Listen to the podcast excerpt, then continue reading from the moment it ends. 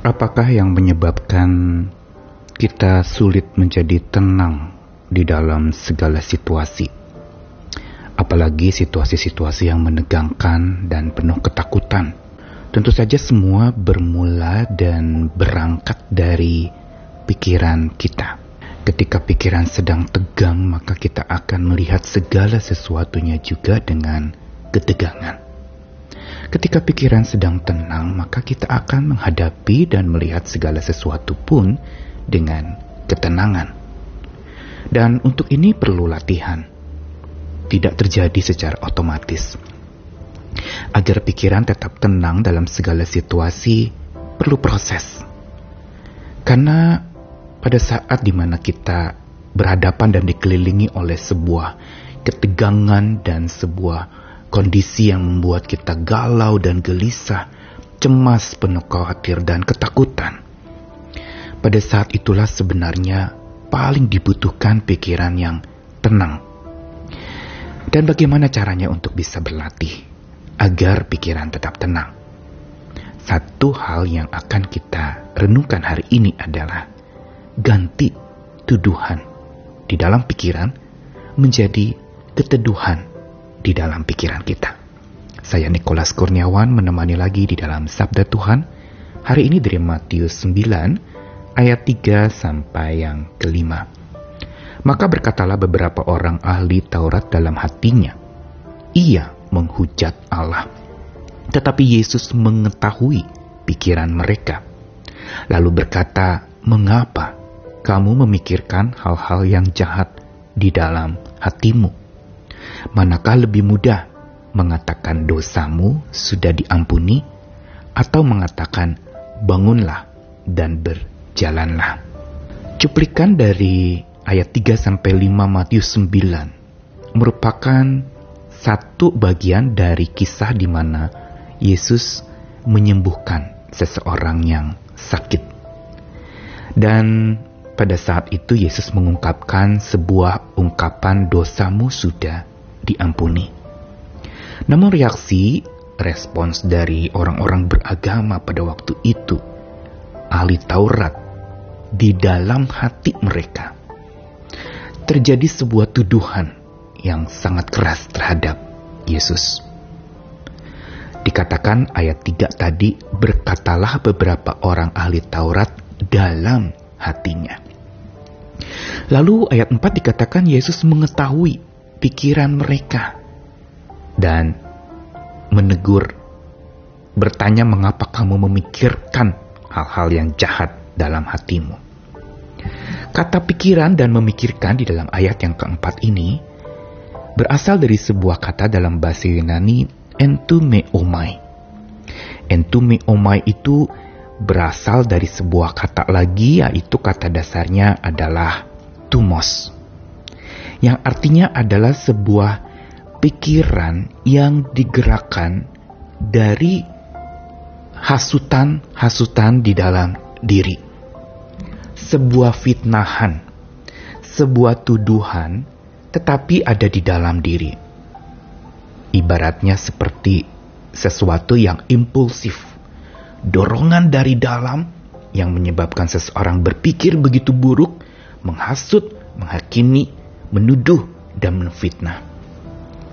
Namun di dalam Matius dicatatkan bahwa ini semua terjadi di dalam hati orang-orang ahli Taurat yang notabene orang beragama pada waktu itu. Mengapa demikian? Bukankah harusnya orang beragama pikirannya bersih, tidak ada hasutan? Bukankah harusnya orang beragama dan tahu Taurat Tuhan atau tahu sabda Tuhan, hidupnya itu penuh damai dan kata-katanya mendamaikan. Namun tidak demikian dengan kelompok orang beragama pada waktu itu.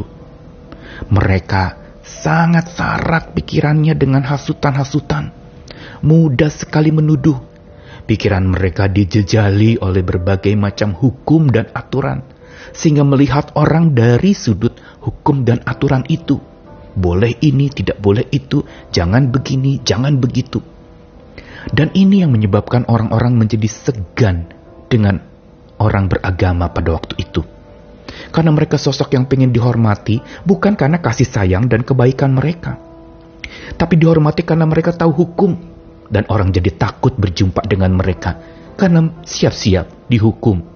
Ketika seorang melanggar, tidak cuci tangan sebelum makan, atau mungkin melakukan hal yang bertentangan dengan aturan yang mereka punya, maka mereka akan sesegera mungkin bertindak. Pikiran yang penuh hasutan ini atau entume omai, cara berpikir menghasut dan cara berpikir menuntut serta menuduh menyebabkan hidup mereka sesungguhnya tidak tenang. Reaktif mudah tersinggung. Dan ketika melihat ada sesuatu yang tidak sesuai dengan aturan, mereka paling pertama bereaksi. Dan dengan segala kebenciannya, mereka lalu kemudian mengumumkan kepada banyak orang. Dan inilah yang terjadi dalam menyanggah apa yang Yesus lakukan ketika mengatakan kepada orang yang sakit itu, dosamu sudah diampuni. Bagi mereka yang notabene memegang hukum, para ahli Taurat ini berpikir itu hujatan kepada Allah. Dengan mengatakan dosa diampuni, itu adalah wewenang Allah dan bukan Yesus yang mereka pikir bukan anak Allah. Yang mereka pikir Yesus ini siapa? Kok berani-beraninya mengatakan dosa sudah diampuni? Namun bagi Yesus ketika dia mengatakan dosamu sudah diampuni karena memang dia berotoritas untuk mengampuni dosa. Hanya orang-orang beragama itu tidak tahu. Mereka hanya berpikir hukum yang utama.